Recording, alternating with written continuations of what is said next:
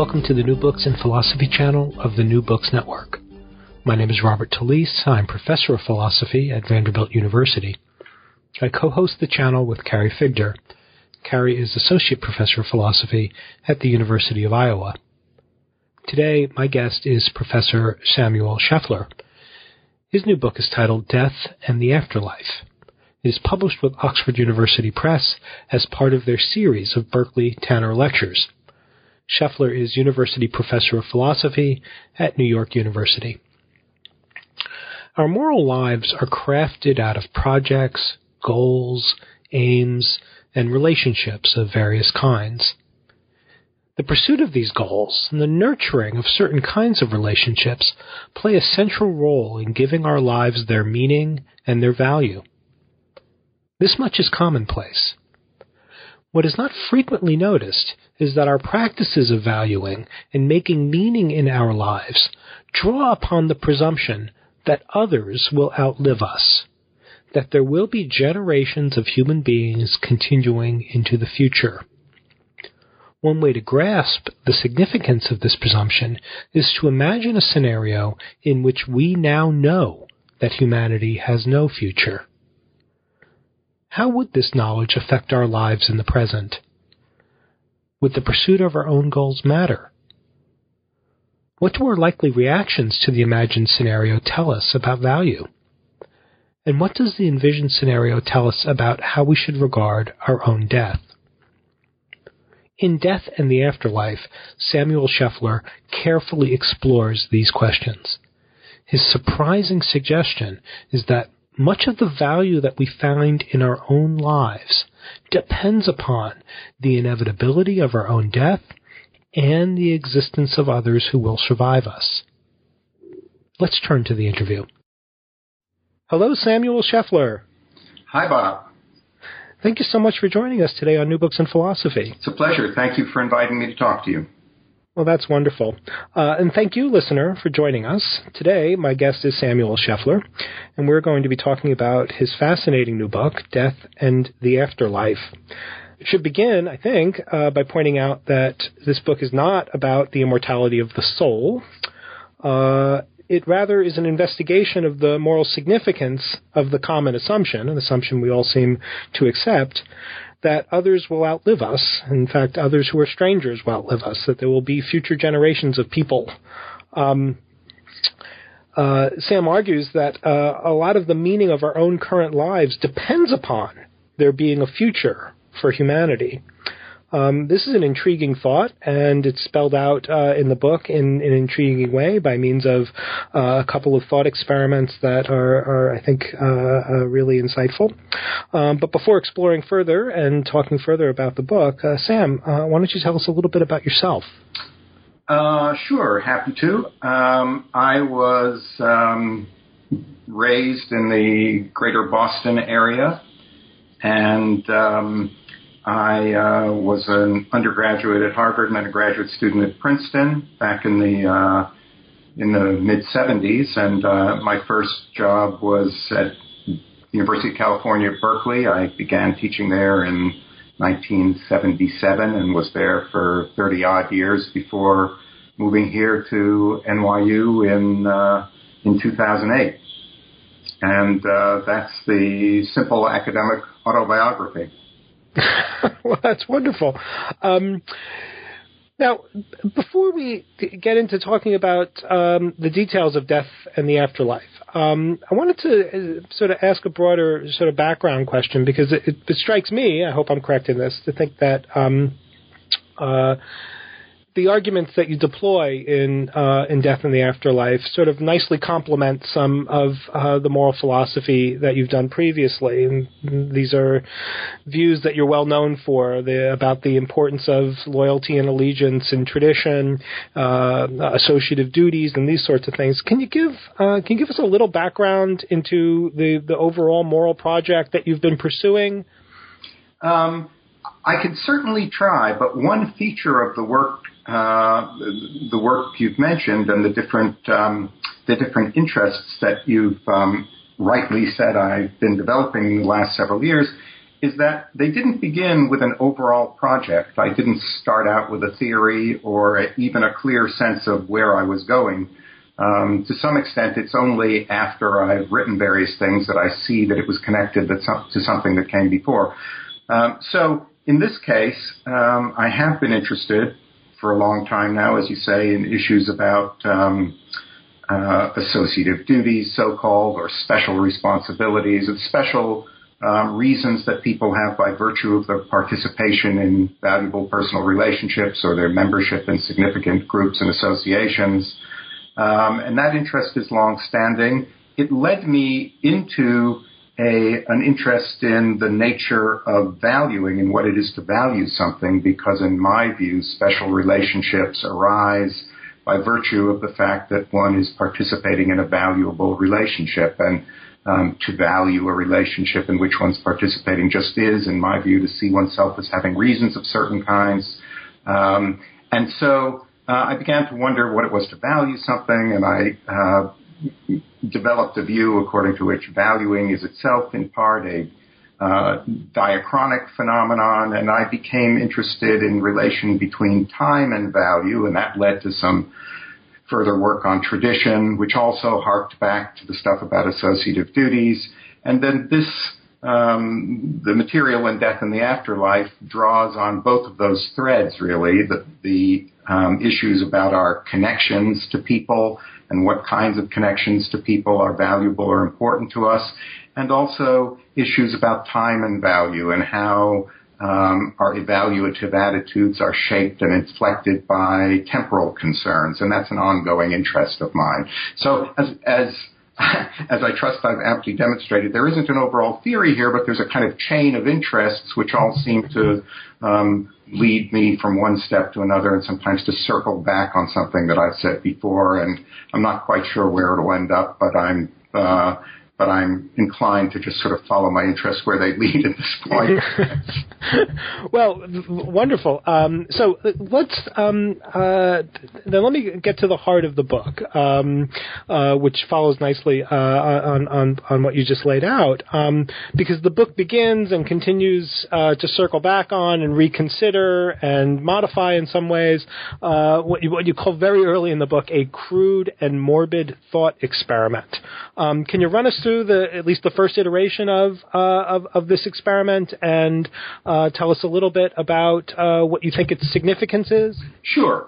Um, and perhaps by way of softening the crude and morbid uh, of the example, I might just say that something about the point of the thought experiment. So, um, as you um, explained at the beginning, although the book is titled Death and the Afterlife, I'm not really concerned about the afterlife in the in the usual sense. That is about the sur- the possibility that one may in some way survive one's own death. I'm really concerned about um, the significance of a much more, a much humbler and more mundane assumption that most of us make, which is that other people will live on after we ourselves die. I, I think that most of us take this for granted most of the time, and it doesn't seem like a very interesting assumption in a way, um, or a very significant one. Um, of course, we know that it might not work out that way. We might all go together in some great um, calamity that destroyed the earth, but generally that's not what we expect to happen. We take for granted that others will live on after we ourselves die. And um, my uh, one of my aims in this um, book is to try to um, bring out the fact that this assumption is actually quite significant, that it a lot more turns on it than we might suppose. And because it's something that we take for granted, we we're not in the habit of reflecting on its significance, and its significance may not be easy initially to see. So to try to bring out what I take to be the importance of this sort of humdrum assumption that life will go on, the lives of others will go on after we ourselves die, I introduce a couple of, uh, as you say, crude and morbid thought experiments. The first of which, um, which I think I refer to as the doomsday scenario, um, asks you to imagine that you know, and bracketing questions about how you know this, but it asks you to suppose that you know that although you will live to a ripe old age and die peacefully in your sleep, um, the Earth and all of its inhabitants will be destroyed 30 days after your death um, in a collision with a giant asteroid. So, and then then the I ask sort of to, you to think about, or I invite you to think about um, how you would react in that situation if you knew this was what was going to happen. Your own, you wouldn't die uh, any earlier than you otherwise would. You wouldn't be there to witness the event. You would just know that 30 days after your own death, um, the Earth and all its inhabitants uh, would be destroyed. So that's the thought experiment. Um, and I offer a series of conjectures and speculations, really, about how um, people would react. Um, at this point, perhaps I should just say, as a matter, matter of methodology, this material really is conjectural and speculative. I mean, this is not a sort of um, a tightly constructed theory that I'm presenting. Really, this the purpose of the thought experiments and really the book as a whole is to invite people to reflect about some issues I don't think we um, reflect about enough. Um, and um, I sort of make some suggestions about how I think people would react, but of course other people may disagree and have their own ideas, and there need be it needn't be the case that everyone would react exactly the same way. Almost certainly they wouldn't. So when I say this is how we would react and so on, that we um, is partly aspirational, but it's partly a way of referring to myself and other people who share the reactions that I myself think I would have, which I think are not eccentric, but not necessarily universal. Right, right. So, and there's a, a, a pretty, uh, I find, compelling sort of description of um, the ways in which, under this uh, doomsday scenario, um, our lives as we understand them would sort of n- no longer be recognizable to us, or our practices of valuing would somehow um, become uh, devoid of meaning. Um, but let me ask just very quickly, just this sort of philosopher's question, because one of the things that it's it seems that you think, or you seem pretty confident about uh, about the scenario, is that uh, if roughly the, the or anything like the kind of reaction you think we would have to this scenario, if you're, if you're correct about about those reactions, it suggests something important about what we might call sort of meta ethics or the our, our, our theory of value. Uh, in particular, you think that certain uh, maybe popular uh, conceptions of value. Um, uh, uh, are shown to be incorrect in some way, or that a reaction to the doomsday scenario is inconsistent with uh, particular popular conceptions of value. Can you tell us a little bit about that point? Well, I want to be, uh, I don't want to claim too much here. I don't think that our reactions by themselves falsify any metaethical theories. Um, I do think that some of our reactions, if I'm right about what they would be, that some of our reactions suggest that we ourselves don't seem to believe those theories. Um, that is, for example, I think that um, the very fact, if as I believe it is a fact, that most of us would be quite disturbed about um, the prospect of this doomsday catastrophe taking place, um, casts doubt on the idea that we um, care only about our own experiences or states of mind. Um, it seems to me that um, if we really care deeply and would be deeply disturbed by the prospect of certain things happening after we're gone and won't be there to experience them at all, that certainly suggests that we value things other than our own experiences. Now, it might still be that some philosopher could demonstrate that really experiences are the only things that matter, in which case may perhaps we're mistaken. So I don't want to claim that our reactions falsify these theories, but they at least cast doubt on whether those theories capture our own um, our own attitudes. Right. Uh, so, uh, good. Let's let, let me let me soften it then. So, um, w- one of the upshots then seems to be that our reaction to the doomsday scenario, if you are correct uh, about what that reaction is, um, would suggest that we um, generally don't hold w- what we might think of as an experiential conception of value. There are things that are of value that are not just experiences or states of of mind, uh, states of the minds of uh, of moral actors. Uh, and it's also suggested that um, the doomsday scenario or our reaction to it, if you're correct about that reaction, would also suggest that consequentialism um, is uh, uh, might have some explaining to do. Let's put it that weakly. Yeah, I think that's right. I mean, my thought was that many people would immediately see this as a great catastrophe, um, that this was going to happen, and it just doesn't seem to me that they would spend a lot of time calculating the good and bad consequences of the destruction of life on Earth in order to arrive at the judgment that this was a catastrophe.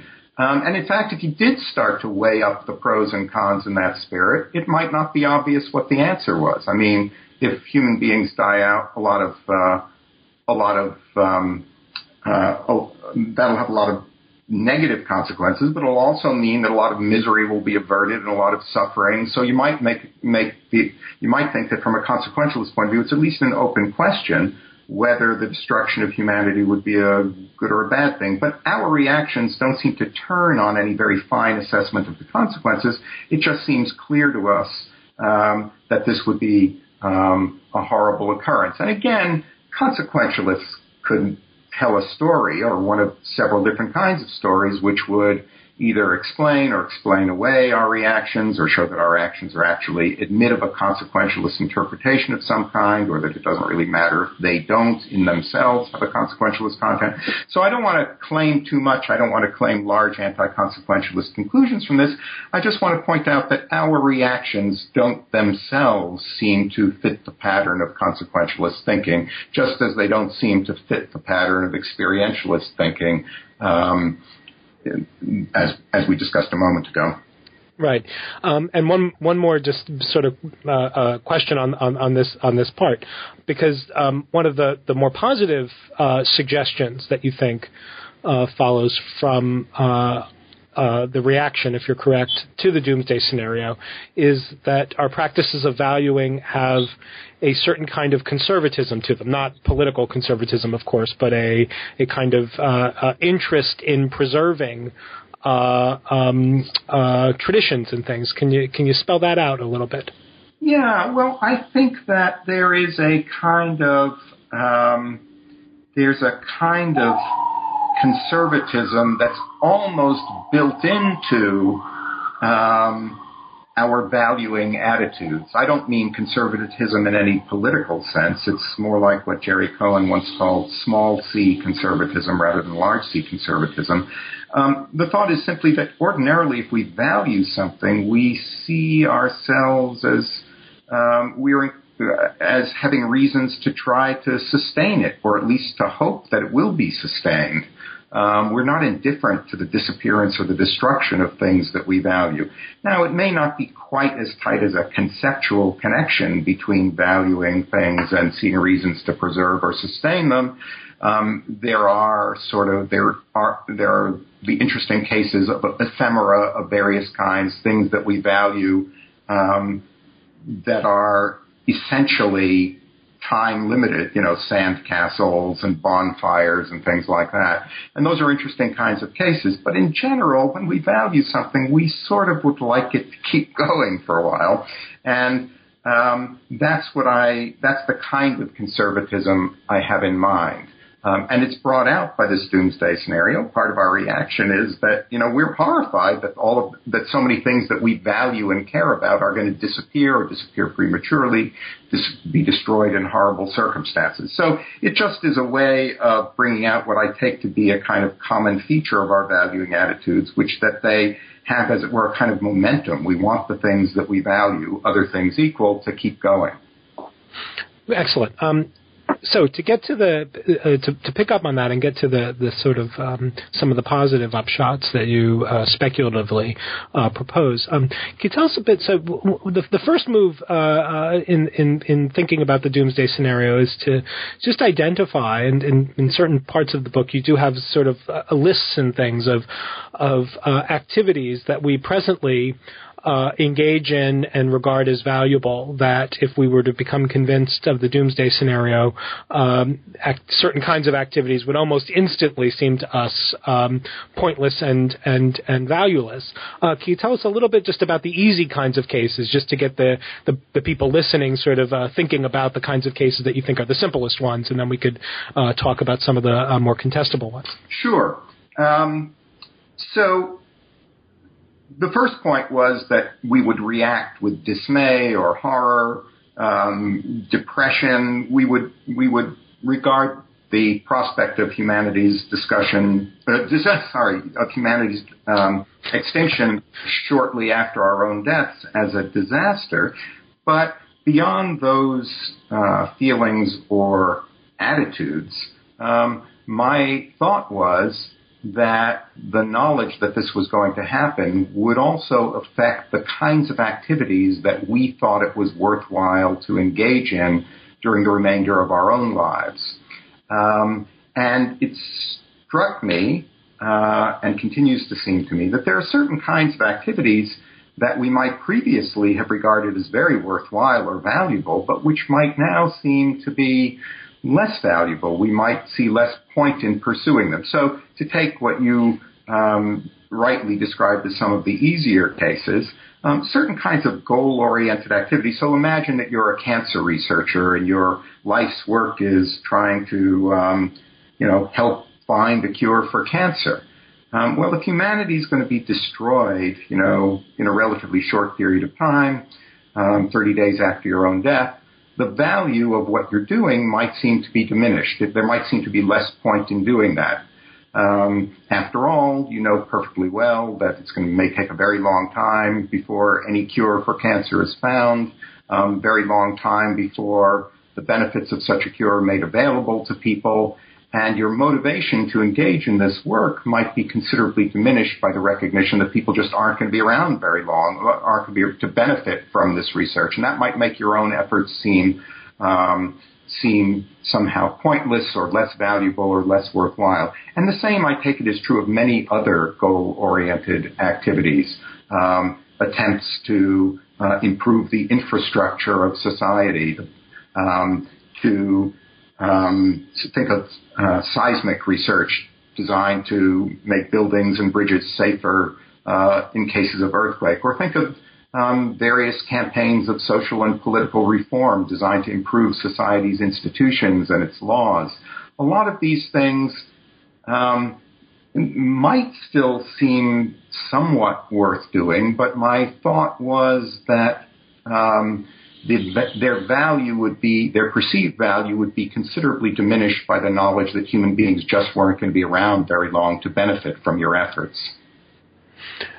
Right. Um, and and all that seems, I should just say, for what it's worth, very compelling uh, uh, to me. Um, uh, an additional upshot, though, is that you think that um, uh, in addition to these sort of what we might think of sort of goal-oriented or long-range projects that would either, you know, be have their value or their perceived value be diminished or uh, uh, be reduced to nothing, um, you think that our, this reaction to the, the the the doomsday scenario reveals something or suggests something about our relations to others or how we value uh, those relations. Um, uh, can you tell us uh, uh about that dimension of the of, of the reaction? Sure. Um, so, a couple of things.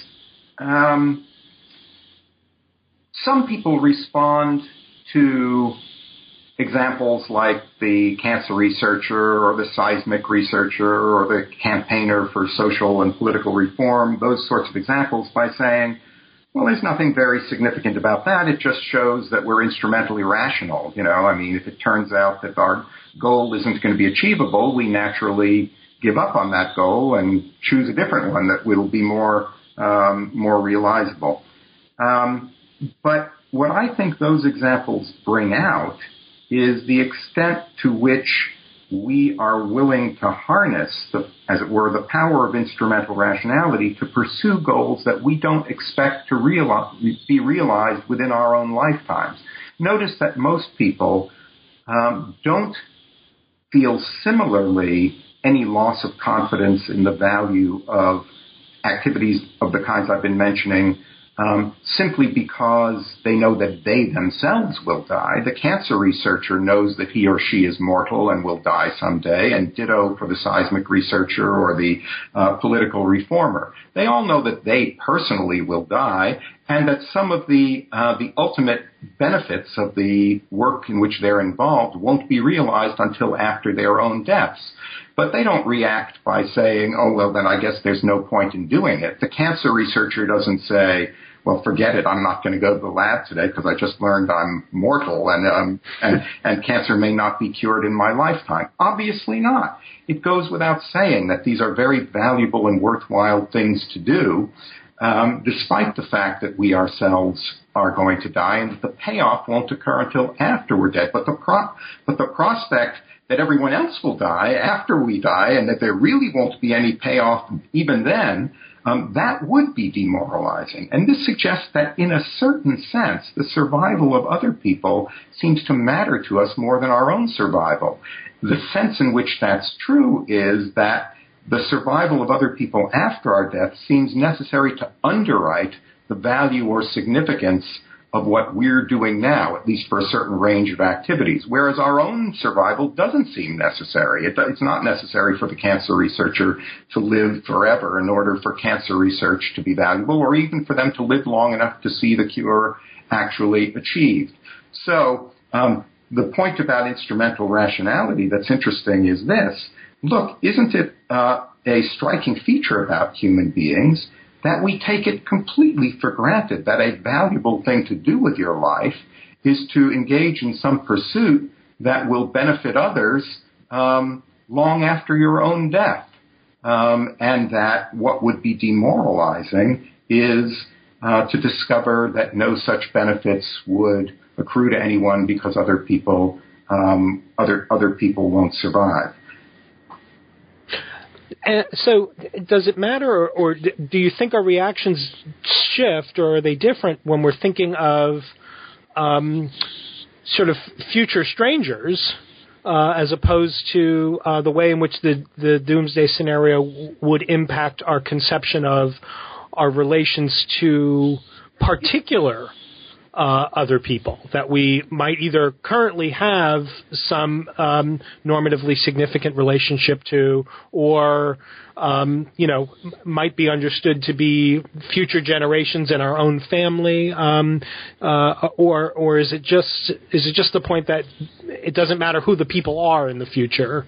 Um, uh, is there something special about the the relations that with the with the future people who or the, or or people in the future who we currently have relations with? Right. Great. Um, just before I answer that, if I could add one more sure. uh, footnote to the previous exchange about instrumental rationality, I just wanted to observe that um, we take it so much for granted that it's worthwhile, that it can be worthwhile to devote your life to activities that you don't expect to have their ultimate payoff until after your own death. It, it can it can seem such a an obvious point that it can be hard to imagine um, how it could have been otherwise. But but it could have been otherwise. I mean, we might have been creatures who thought that it was very important to pursue only goals that you yourself could achieve within your own life, that would fully pay off within your own lifetime. And if you left things for others to do after your death, that would be considered unlucky or imprudent or something of that sort. So we might have, as it were, had a kind of practical attitude that was the equivalent of, of feeling that you needed to sort of finish everything on your plate or not bite off more than you can chew. Only undertake goals that you personally will be able to fully achieve and realize. Um, and it might have been considered a kind of um, a, a, weakness of character or bad fortune to do something where you'd be leaving things for future generations to pursue. But we don't think that way at all. We take it for granted that it's fine and indeed admirable to do things that may benefit humanity in the long term, even though we won't um, be around to see the, the benefits. Anyway, I just wanted to add that, but to, mm-hmm. but to turn to your uh, question, yes. So a natural thought is that our reactions to the doomsday scenario might well be something along the lines of what I suggest, but that's partly because the doomsday scenario has as one of its features the fact that everyone who's alive 30 days after your own death will die suddenly and catastrophically and more or less prematurely in this horrible um, collision. And you might think that um, what the experiment really is succeeding in eliciting is the strength of our horror at the prospective destruction of the particular people that we care most about, whether they're individuals or groups.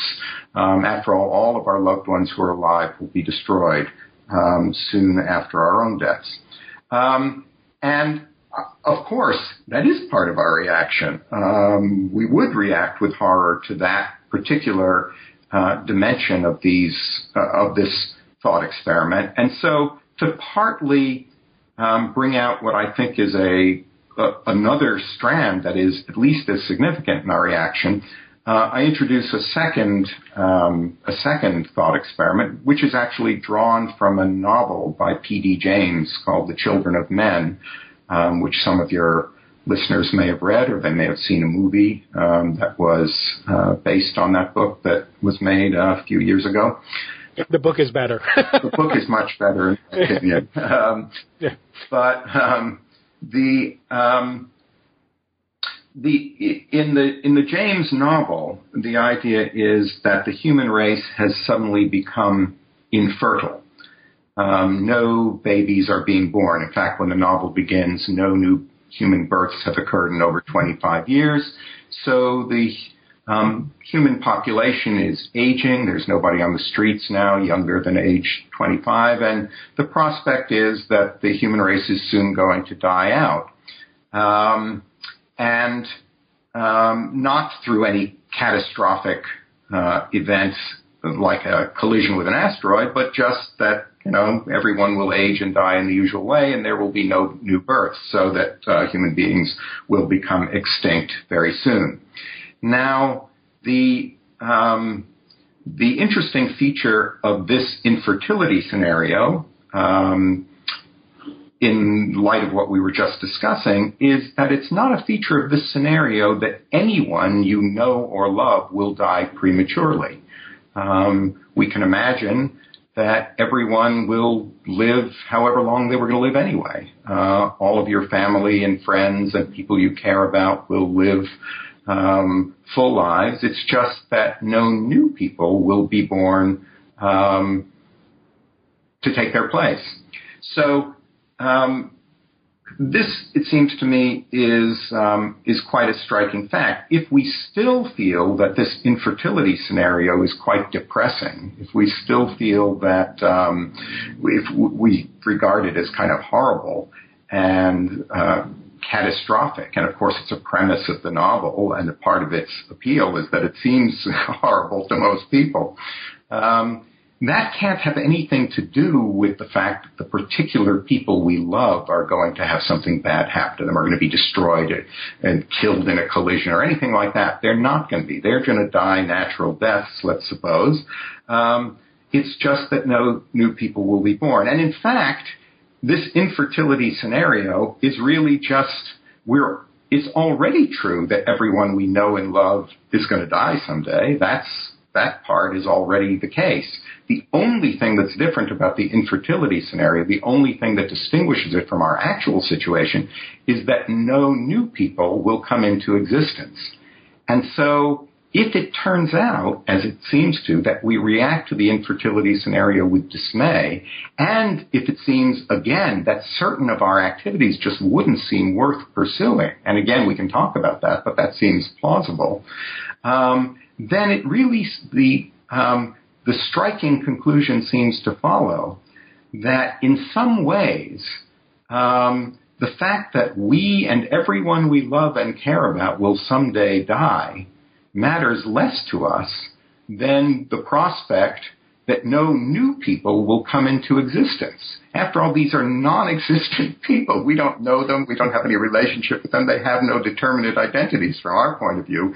But the fact that they wouldn't come into existence seems sufficient to produce um, extreme dismay and a loss of confidence in the value of many of our activities in the way that our own deaths and the death of everyone we um, know and love uh, would not seem to do. So it seems as if um, we don't it looks as if the survival of our own loved ones doesn't matter as much for certain purposes as the coming into existence of people who are not our loved ones, who don't even have identities we have no relationship with, and so on. But that they should come into existence seems to be absolutely crucial in order for us to sustain confidence in the value of many of our activities. And that suggests that it's not just our loved ones that we care about, it's human beings in general and it might, at some places at least, um, in the book, you suggest that uh, for certain for certain kinds of dimensions of our practices of valuing, the uh, assumption that there will be future strangers is even more important. More important. It's not just also important. It's even more important in a way uh, than uh, uh the the fact that um, uh, the people that we know and love will continue, or that there will be future people coming into existence who have those relations to us. That there's something. In fact, you call it the limit. It shows the limits of our individualism in a certain sense. Is that right? Well I want to be careful here. I, you know, in certain ways, obviously, um, the survival of our loved ones matters a great deal to us and engages our emotions. And um, when we lose a person, the grief we feel is real grief, and we're much more focused on the people we know and care about. After all, these are people we love, and I don't want to diminish the significance of the of, of our relationships with particular people. So, but I do think that there is also an important and much less noticed role in our lives played by the unreflective assumption that life will go on. Um, and many of our, the value, uh, the the um, the unreflective assumption that what we're doing is valuable or worth doing often seems to depend on the assumption that we are part of an ongoing chain of lives and generations, that the value of our activities is implicitly set within a certain temporally extended context.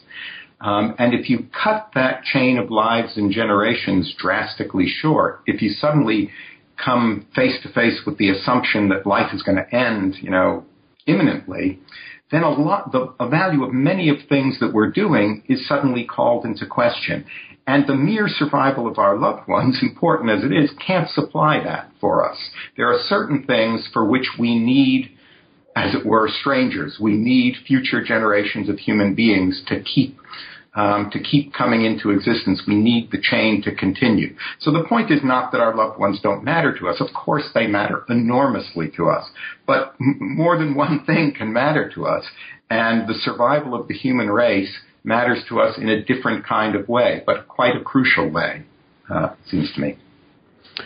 Excellent. Before before we move on to uh, the, the, the the book closes, or, or the, the third part of the book closes with a discussion of how what you think the upshot is for how we should regard our own, the fact of our own uh, inevitable, uh, the fact that our own deaths are inevitable. I do want to ask just one sort of further thing uh, that that raises um, uh, uh, something you do mention in the book, but it's really about the about the Children of Men novel, um, which is. Um, that in the in the novel, and this is also represented in in the film, um, not only uh, does this uh, sort of uh, infertility scenario seem to um, uh, have the effect on on on the, the, the characters in the book of uh, rendering a lot of life, you know, long term projects uh, uh, futile and all the rest. But as you note in the book, um, the characters, or at least many of them uh, in the book, see the infertility scenario as sort of um, uh, robbing sort of even short-term projects like forming friendships, uh, uh, having sex, these sorts of things. Uh, these are somehow uh, impacted in, in a way that um, uh, might seem surprising. Can you, can you tell us a little bit about that? Sure. I'm glad you asked about that because so far we've only discussed these kind of obviously goal oriented projects like curing cancer or strengthening bridges and that sort of thing. And one response is to think, well, okay, but all the other activities that don't have a similarly goal oriented character wouldn't be uh, threatened um, by the prospect of humanity's extinction. Um, and um, so it's interesting actually to think about a wider range of cases and to ask ourselves whether it would still seem worth doing different sorts of things uh, under the under say infertility conditions. So um, one type of example, uh, sort of um, given that we're both philosophers and as our many of our listeners presumably will be. Um, you know, so you're working on an article on something or other. Say I'm writing some article now on political philosophy about political philosophy. As human be- population begins to age and die out, would I really feel it was worthwhile trying to finish these articles that I'm working on now? Well, I, I'm not at all sure that I would, and that's not because I ordinarily think that my article is going to have a great impact on the future of humanity, that it's going to sort of provide some benefit like curing cancer or, you know, strengthening bridges. It's not that writing articles has exactly a goal-oriented structure of that kind, but it does seem to me uh, that I'm implicitly taking it for granted that as a philosopher who's trying to work certain things out in my writings, I'm sort of a participant in an ongoing practice, a temporally extended practice, a kind of temporally extended conversation, if you like. And um, if I can't make that assumption, if it's like nobody's going to be around reading and thinking about these things in the future, my doing it now just doesn't make any a great deal of sense to me. Um, so I feel that there are a lot of activities that have that kind of character. They're not goal oriented, but they seem to implicitly depend on some view of oneself as participating in a temporally extended practice. Now, the surprising, uh, the surprising suggestion in P.D. James's novel is that even activities you m- might think would be the most immune to this kind of effect, even the ones that would still seem as compelling and attractive as ever under doomsday conditions or under infertility conditions, might lose some of their appeal. So in her book, her hero, um, somehow he tries to keep his spirits up by sort of uh, listening to music and reading novels and drinking wine and so on. You know, and it works a little bit, but um, he just finds that it doesn't give him as much pleasure as uh, as it previously did, or as he had hoped it would. And one thing this suggests, although I suspect some listeners may be skeptical about that uh, suggestion of James's, I think one thing it suggests is that these um, these um, kinds of more appetitive pleasures, um, which might seem not to depend in any way for their appeal on their contribution to any longer term process or uh, or chain of events, still um, their place in our lives um, is not unaffected by other attitudes, and that if we somehow see that our that human beings are dying out, then those things no longer seem as rewarding to us, partly because they normally seem rewarding to us because they have a certain place in a good life. And our conception of a good life just seems to be called into question by um, these catastrophic uh, possibilities that we're um, entertaining. So I would say this. People will disagree about which activities would, um, which specific activities would come to seem less valuable under doomsday or infertility conditions. And I don't have any stake in insisting that this or that activity would no longer seem worthwhile. Also, with respect to any particular activity, it may be a matter of degree. It might not be that it would seem completely worthless to have a glass of wine, say, but it might just seem less satisfying. So my, the important point from my point of view is that the range of valuable activities um, that would seem to be available to us under these conditions would be considerably diminished. The realm of value would shrink. Many act- some activities would not seem worthwhile. Some previously valuable activities would not seem worthwhile at all to us, and others might seem less worthwhile than they seemed before. So in that sense, the realm of value would shrink. And again, um, that's the important point. It doesn't really matter what, whether this or that particular activity would or would not seem valuable to a particular person. There might be variation um, there, but the larger point is what matters. And again, the relevant contrast is with how we react to the prospect of our own mortality. Um, sometimes people suggest when um, when discussing these issues that look, um, when people individually find out that they only have a short time to live, of course they find it initially catastrophically depressing, but often they as were bounce back and they resolve to spend the rest of their time doing things that are really valuable.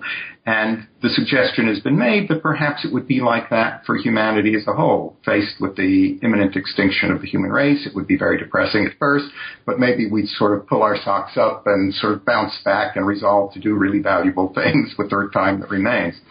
My sense is that it's not, it's not a good analogy. Um, that if you conf- confronting one's own mortality and the fact that you have a limited amount of time left to live, the feeling is that there's this wonderful world full of value and you only have a certain amount of time to take advantage of it. And when people bounce back, they're really resolving to take advantage of, of as much of what's really valuable as they can in the time that remains to them. Um, if you even think about the popular idea of a bucket list, you know, there's what's the idea? The idea is well, you don't want to die without, it. there's so many wonderful things to do. You must be sure to do these wonderful things. And the, the, the attitude seems to be there's a wonderful world full of value and the, and the tragedy is that you have to leave it. Okay, but in the case I'm imagining, where human, you know we're in the infertility world and the population is aging and people are dying out, it's that the realm of value itself seems to be under assault. It seems to be shrinking. A lot of things that were worth doing just don't seem worth doing anymore. It doesn't seem as valuable to to go to the lab or to write the article or perhaps even to read novels. Um, so. Um, anyway, that's the um, that's the kind of phenomenon that I'm trying to elicit through uh, through these thought experiments.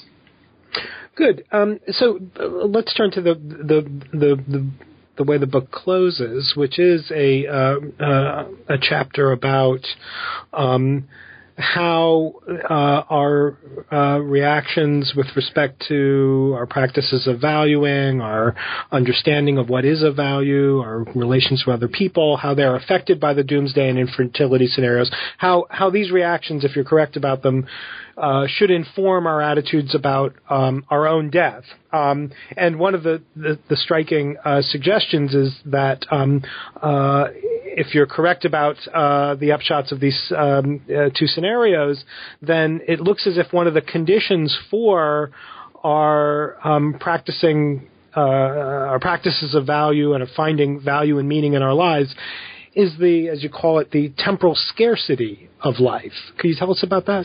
Yeah. Well, you know, one um, one might wonder um, about the arguments that we've just been discussing, um, where they, um, what they imply about how one should regard one's own death. Um, does it follow from what I've been saying about the importance of uh, the survival of others that one shouldn't fear one's own death at all? Um, maybe it's not so bad. Um, in the final lecture, I sort of take up this question about how one should regard one's own death, and um, I actually don't think that the importance of the survival of others means that one shouldn't fear one's own death.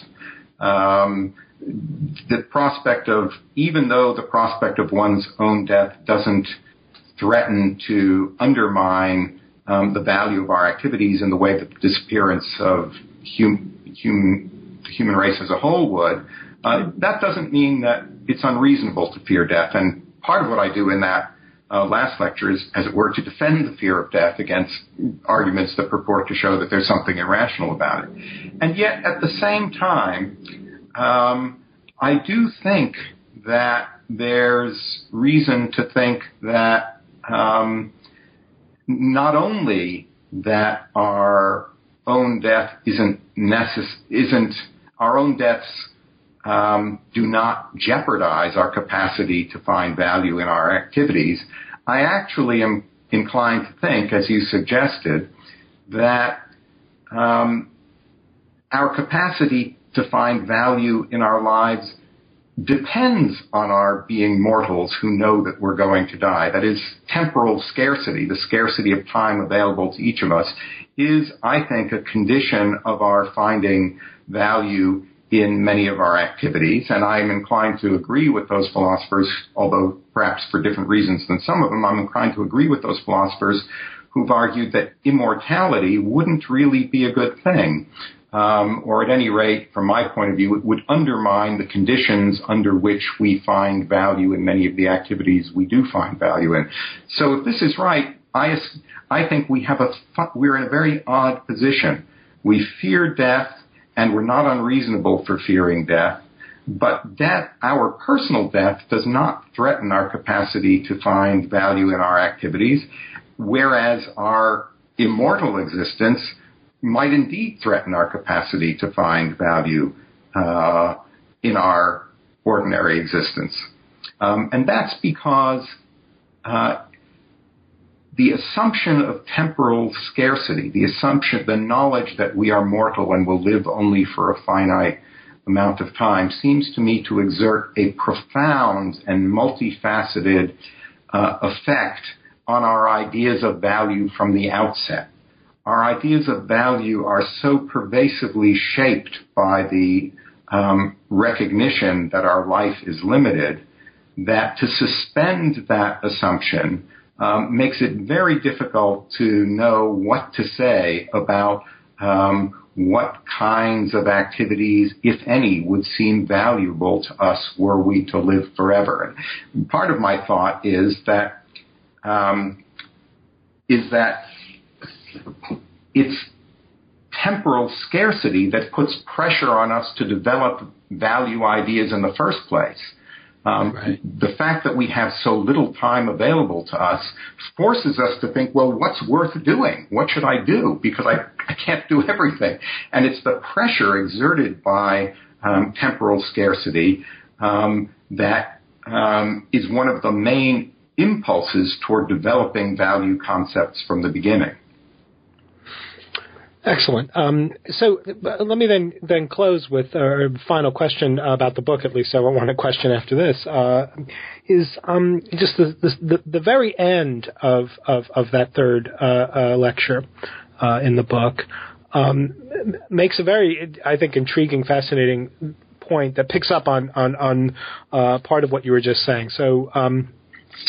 One observation, as you were just making, is that um, we have this strange connection to our own deaths. we we have good reason to fear our own deaths but um, that fear can't be cashed out in terms of a sort of uh, uh, uh, desire for immortality, or th- there's something uh, uh, value destroying, or, or, or, something that undermines our conception of value if we think seriously about the prospect of immortality. the the very end of the lecture has this different kind of contrast, um, where um, you begin again by saying, yes, you know, people fear death. There are all kinds of reasons why it's perfectly reasonable to people for people to fear their own death, um, uh, even though it's inevitable. Um, say, but we tend not to fear enough a avoidable but um, perhaps increasingly likely uh, scenario of the extinction of the human race. Um, can you say something about that? Uh, it's it's a point at the very end which I thought was uh, uh, really really uh, uh interesting. Yeah, I, I, again, if you juxtapose our attitudes toward our own death with our attitudes toward the survival or non-survival of the human race as a whole, uh, some interesting things emerge. So, as you were suggesting, we fear our own deaths, and in my view, many people fear their own deaths, and in my view, they're not unreasonable if they do. Um, even though their deaths are inevitable, and even though their deaths do not uh, pose a threat to their capacity to find value in their activities while they're alive, um, we don't really feel any comparable fear, most of us, about the threats to the survival of the human race. Um, but the survival of the human race is by no means inevitable, and its survival is essential, if I'm right, in order for people to find uh, to have confidence in the value of activities. So we fear the thing that doesn't threaten our capacity to find value in our lives, but we don't fear sufficiently uh, the thing that does threaten to ha- to undermine our capacity to find value in our lives, and that something is uh, what we don't fear are the threats to the survival of humanity, which are very real, and uh, it seems increasingly urgent. And the good news is that we could do something about many of those threats. I mean, many of those threats are human made threats to the survival of humanity. And one of the sort of more encouraging uh, upshots of my argument is that um, the thing that are, to the extent that our um, capacity to find value in our activities depends on the assumption that humanity will survive after our deaths. To the extent that that's true, the good news is that we can actually do something to try to make it more likely that human beings really will survive um, after our deaths. Though uh, I think that we're not doing nearly enough, and it's not at all clear how long humanity will survive. But I, my hope is that um, if we reflect more about this, it will at least become clear to us that um, that there are strong reasons of some perhaps unfamiliar kinds for us to concern ourselves with the future of uh, the human race. Right. So there might be an upshot as sort of a, there, there, might be an environmental ethics sort of upshot upshot of this. Uh, yeah, that, I think um, it has um, implications for climate change, for nuclear proliferation, for uh, environmental concern more generally, um, and for philosophers, I should say. Um, I um, I find that thinking about the issue in these terms um, leads me to feel that the usual way in which philosophers discuss problem responsibilities towards future generations is somewhat limited and um, artificially narrow.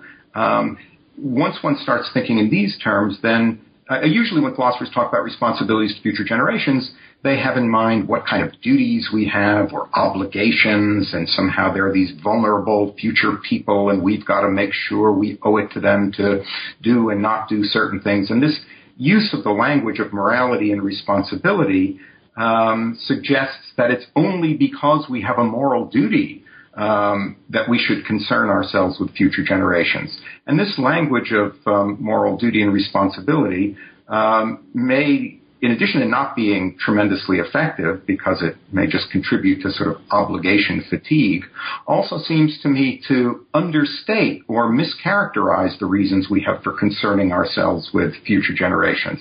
The most fundamental reason we have is because they matter so much to us. Um, we care about them for their own sake. And um, moreover, our own capacity to find value in our activities depends on their survival. So we have lots of kinds of reasons to care about the future of the human race, um, not just reasons of moral obligation. I mean, morality is fine, and I don't mean we don't have moral obligations. I mean that if that's all we focus on, we're missing uh, the larger picture.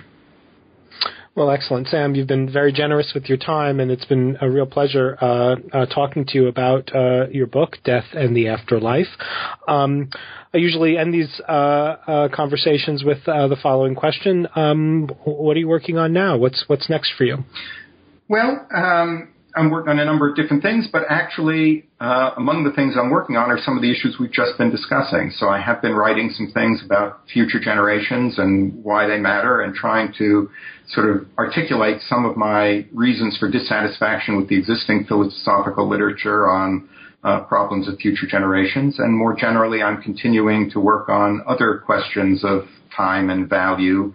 Um, and um, I hope that uh, I hope that they will lead to lead me to other interesting places in the future. Well, that's wonderful. Uh, and if there's a, uh, a, a book that comes out eventually uh, on this uh, on these new uh, concerns or these further concerns, uh, maybe we'll invite you back to come and talk to talk to me about them on New Books in Philosophy. I would enjoy doing that. Well, thank you so much for your time. And the book is Death and the Afterlife. And thanks for writing such a, a, a really fascinating uh, uh, book of philosophy. Well, thank you, Bob, and thanks for inviting me to talk about the book. Take care now. You too. You have been listening to my interview with Professor Samuel Scheffler of New York University.